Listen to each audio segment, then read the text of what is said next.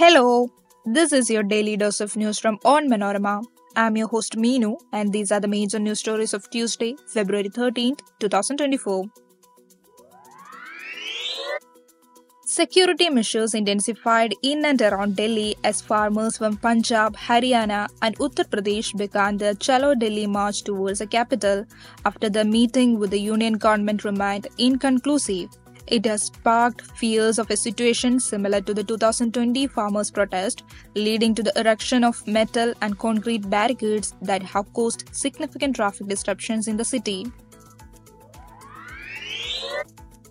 Former Maharashtra Chief Minister Ashok Chavan on Tuesday joined the ruling Bharatiya Janata Party just a day after parting ways with the Congress.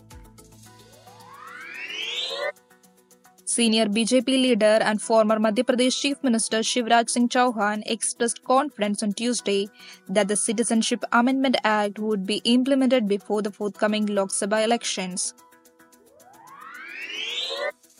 The Supreme Court on Tuesday asked the Kerala government to resolve the issues with the centre through dialogue while considering the suit challenging the limits imposed on the state's borrowing powers.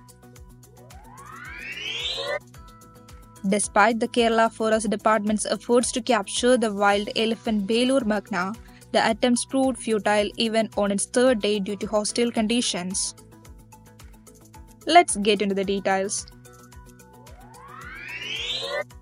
Police fired tear gas on Tuesday at hundreds of farmers and their supporters during a protest march towards New Delhi to pressure the government to honor a promise it made in 2021 to pay more for crops. The march is the latest in a series of similar protests which began more than two years ago and comes months ahead of national elections in which Prime Minister Narendra Modi will seek a third term with farmers forming an influential voting bloc. Farmers had headed south for Delhi in tractors a day after talks between farm unions and ministers failed to secure commitments to provide minimum prices for a range of crops. Security measures have been intensified in and around Delhi, leading to the erection of metal and concrete barricades that have caused significant traffic disruptions in the city. Farm unions are seeking guarantees backed by law for more state support or buying of crops at a minimum price. They also want the government to honor a promise to double their income.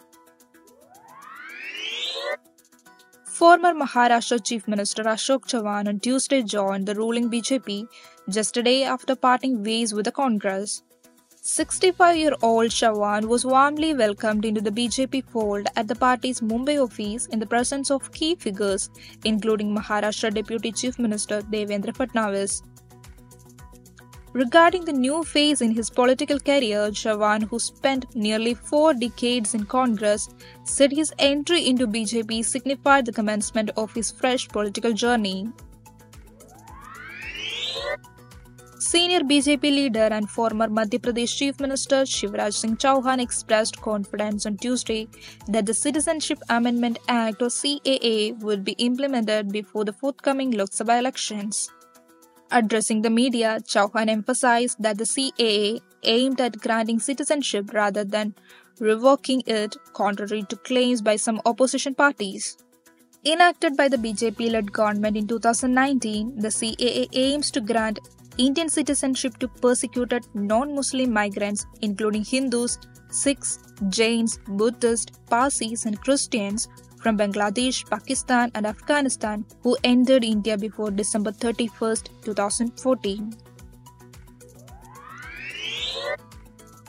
The Supreme Court on Tuesday asked the Kerala government to resolve the issues with the centre through dialogue while considering the suit challenging the limits imposed on the state's borrowing powers. A Supreme Court bench comprising Justice Surya Kant and K.V. Viswanathan recommended that the Finance Secretary of the state should meet the Union Finance Minister and resolve the deadlock through negotiation. In response, the central government told the Apex Court that it is open to discussion and dialogue with the Kerala government to resolve the dispute. Kerala has approached the top court accusing the centre of interfering in the exercise of its exclusive, autonomous, and plenary powers to regulate the state's finances by imposing a ceiling on net borrowing. The Kerala Forest Department's efforts to capture the wild elephant Belur Makhna proved futile even on its third day due to hostile conditions. North Wayanad and South Wayanad district forest officers Martin Lowell and Shajna Karim coordinated the operations to dart and shift the animal. The wild elephant had smashed open the gate of a house and stormed Panachiyil Ajeesh, a native of Chaligada near Mananthavady on Saturday morning. Meanwhile, Wayanad hosted a dawn to dusk hartal on Tuesday demanding immediate government action to the surging incidents of human animal conflict in the district. That brings us to the end of this episode. Thanks for listening to Daily News Dose, hosted by me, Meenu, and produced by Vishnu Muralidharan with technical support from IDBRU Studios. Follow www.onmanorama.com for detailed updates on the latest news and be sure to come back tomorrow.